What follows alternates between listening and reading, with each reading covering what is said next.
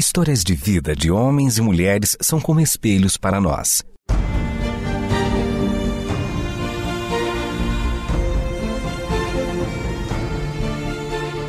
Convidamos você para entrar nas páginas do livro que conta a história do Deus que entrou em nossas histórias. Ouça sobre pessoas que viveram os mesmos conflitos que você e eu enfrentamos e que em Deus encontraram sentido da vida.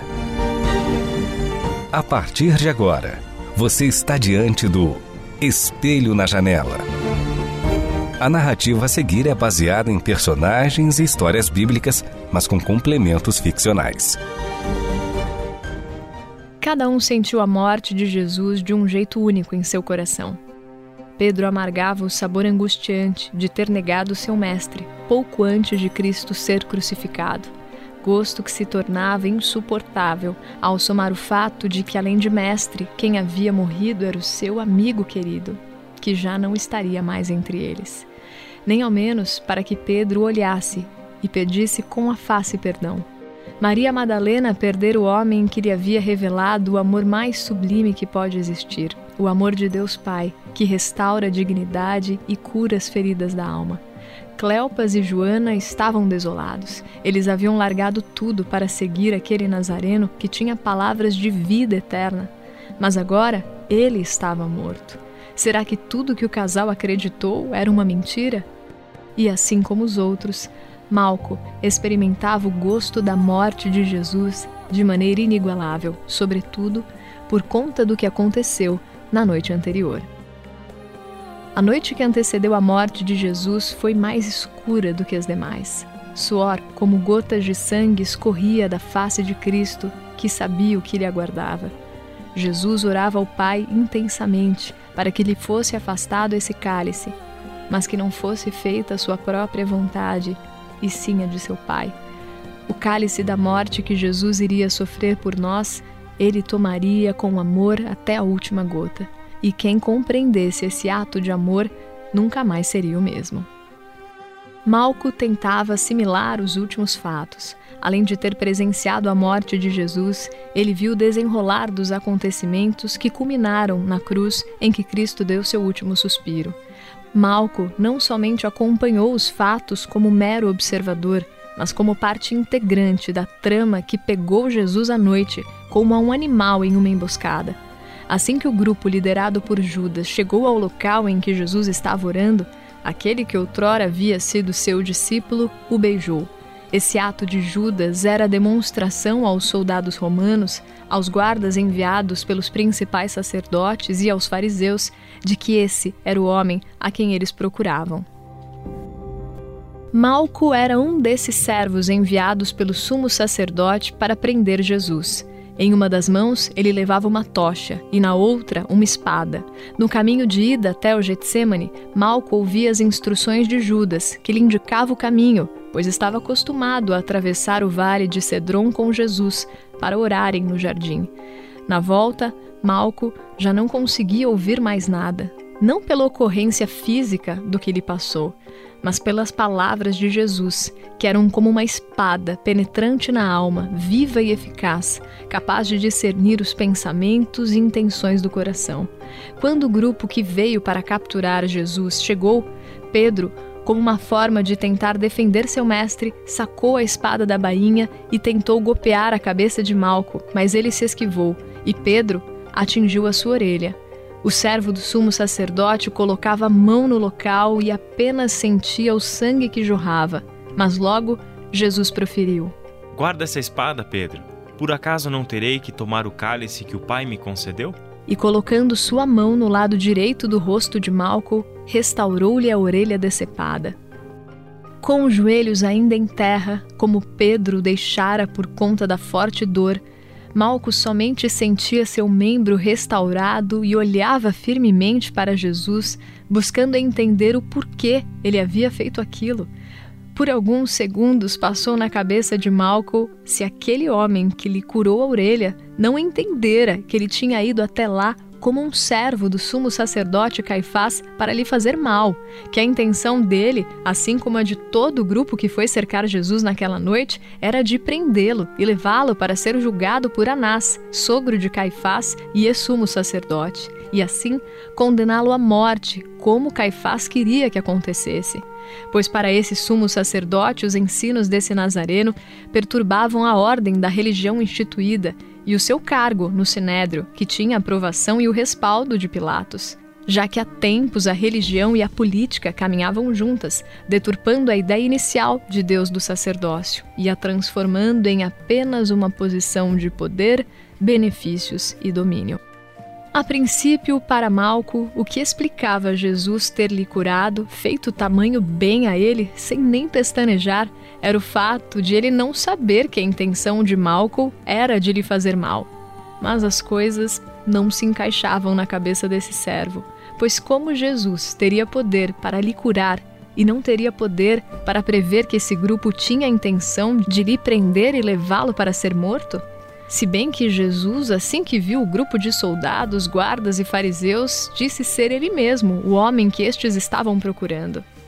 E que aqueles discípulos que estavam com ele e que poderiam tentar defendê-lo deveriam guardar as armas, pois Jesus não iria deixar de beber o cálice que o seu Pai amado lhe havia reservado. Diante de tantas informações, Malco permanecia atônito, ajoelhado ainda com a mão na orelha, que já não sangrava mais, pois Jesus havia lhe curado. Que Jesus era esse? De repente, outro servo do sumo sacerdote puxou Malco e o arrastou, dizendo que já era hora de ele se levantar para levarem junto Jesus para o pátio do templo. Assim, Jesus foi sendo amarrado e levado pelo grupo que, ao chegar ao local, vendou Jesus e passou a bater nele e a ridicularizá-lo. Eles o instigavam a responder quem o bofeteava cada vez. Malcolm era empurrado por um e por outro e fazia o que o grupo sugeria, apenas seguindo o desenrolar das ações. Malcolm participou de todo o processo que culminou na morte de Jesus, mas por dentro era como se ele permanecesse inerte, ainda de joelhos no chão, pensando quem era esse que eles estavam matando e que, com apenas um toque, foi capaz de curar.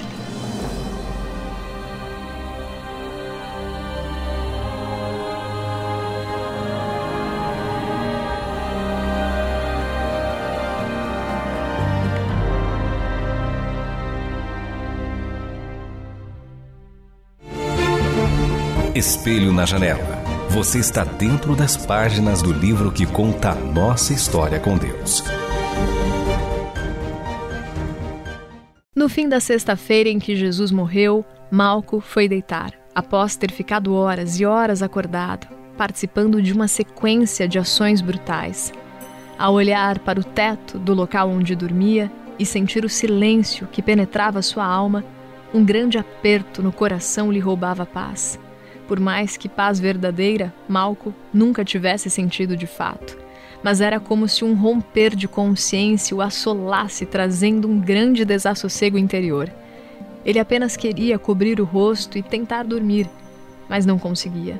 Era como se até o barulho da areia que lentamente caía da ampulheta lhe roubasse o sono e lhe irritasse profundamente. Malco apenas queria esquecer. Ele queria negar que havia participado do complô que levou à morte a um homem inocente. Queria fingir a si mesmo que esse Jesus de Nazaré era um homem qualquer ou até mau por perturbar a ordem e que pessoas morrem todos os dias. Quis convencer a si mesmo que ele estava sob as ordens de Caifás, o sumo sacerdote do templo, e que não haveria jeito nenhum de desobedecê-lo. Mas, por mais que Malco tentasse se convencer de tudo isso, uma voz interior lhe falava profundamente em sua alma que Jesus era bom, tão bom ao ponto de fazer bem a quem só sabe fazer o mal. As palavras que Jesus disse na cruz, com amor e tranquilidade, pareciam ecoar no coração de Malco naquela noite que para ele não tinha fim. Era um sussurro que dizia: Pai, perdoa essa gente, eles não sabem o que fazem. Talvez Malco estivesse perdoado muito antes de toda a maldade que ele cometera. Talvez Jesus já soubesse que seria traído, preso, humilhado, morto e, mesmo assim, não fez nada para impedir, pois era como se esse acontecimento que se passou na terra ecoasse no céu e, na verdade, muito antes tivesse sido originado lá. Malco, que aos poucos foi caindo em si, quando se viu de fato, teve vontade de morrer, tamanha angústia e tristeza o assolavam, agora que ele viu tudo aquilo que ele havia sido capaz de fazer. Então, chorou amargamente o gosto da morte de Jesus, o inocente morto no lugar dos culpados. Nessa noite, em que Malcolm não conseguia dormir, ele teve um plano. Na manhã seguinte, ele foi até a casa de José de Arimateia, membro do Sinédrio. Malco já conhecia José há tempos, mas surpreendeu-se quando viu, após a morte de Jesus, pedindo o corpo do Nazareno para cuidar e sepultar em um local particular da família, impedindo que o corpo fosse parar em uma vala comum. Logo ele percebeu que José era um seguidor secreto de Jesus e talvez o pudesse ajudar. Batendo à porta de José, o viu nitidamente triste pela morte de Jesus e agora também assustado com a sua visita. Então, Malco pediu se poderia entrar, pois ele estava tentando entender alguns fatos e precisava colher algumas informações e queria que elas viessem de alguém que tivesse alguma posição importante, pois tinha receio de perguntar para os discípulos de Jesus. Até então, para Malco, eles pareciam apenas fanáticos. José ficou temeroso em deixá-lo entrar, pois sabia que Malco estava envolvido com a morte de Jesus. Mas ponderou que o pior que poderia ter acontecido já ocorrera. O seu mestre estava morto e José já não queria mais esconder o quanto amava Jesus, por mais que corresse riscos em assumir ser um seguidor dele. Sendo assim, José deixou Malco entrar este logo lhe olhou profundamente angustiado e perguntou: José, por favor, seja sincero comigo. Você acredita que esse Jesus era realmente tudo aquilo que os discípulos dele acreditavam que ele fosse? José apenas consentiu com a cabeça, devolvendo o olhar profundo também, e acenou com a mão para que ele se sentasse. Ali ficaram por horas conversando e José explicando a Malco todos os motivos que ele tinha para crer que Jesus era realmente o Messias enviado por Deus para libertar o povo, não do domínio do Império Romano, mas de uma vida distante de Deus.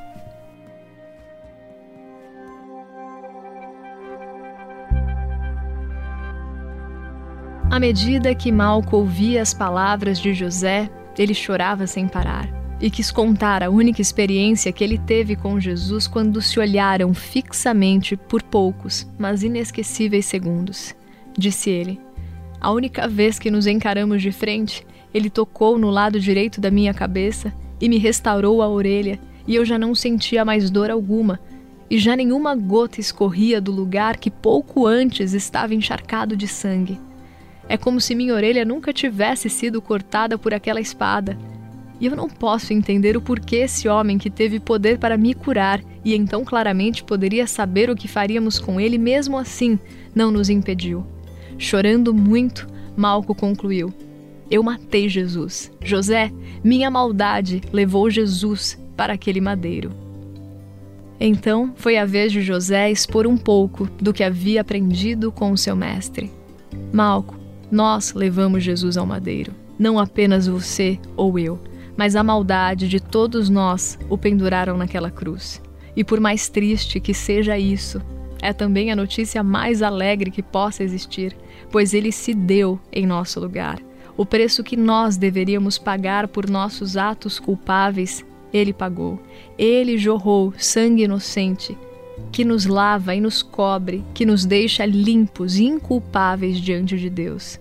O mistério que não sabemos é que naquela cruz havia a sintonia perfeita entre Deus Pai e Filho, a vontade absoluta do céu sendo cumprida na terra. Aquela morte hoje nos traz vida, vida que precisa ser submetida a um novo governo, não mais o de nossas maldades, mas o da boa, perfeita e agradável vontade de Deus Pai. Esse Pai que faz cair chuva sobre justos e injustos. E não se engane, Malco, injustos éramos todos nós, pois o que nos torna justos diante de Deus é a fé no sacrifício de seu filho. Nesse instante, os olhos do coração de Malco foram abertos e ele entendeu que Jesus bebeu cada gota do cálice da morte em nosso lugar. E como eu disse no começo dessa história, quem entendesse tamanho amor nunca mais seria o mesmo. Assim como o amor de Jesus ecoou no coração de Malco e o transformou para todo sempre.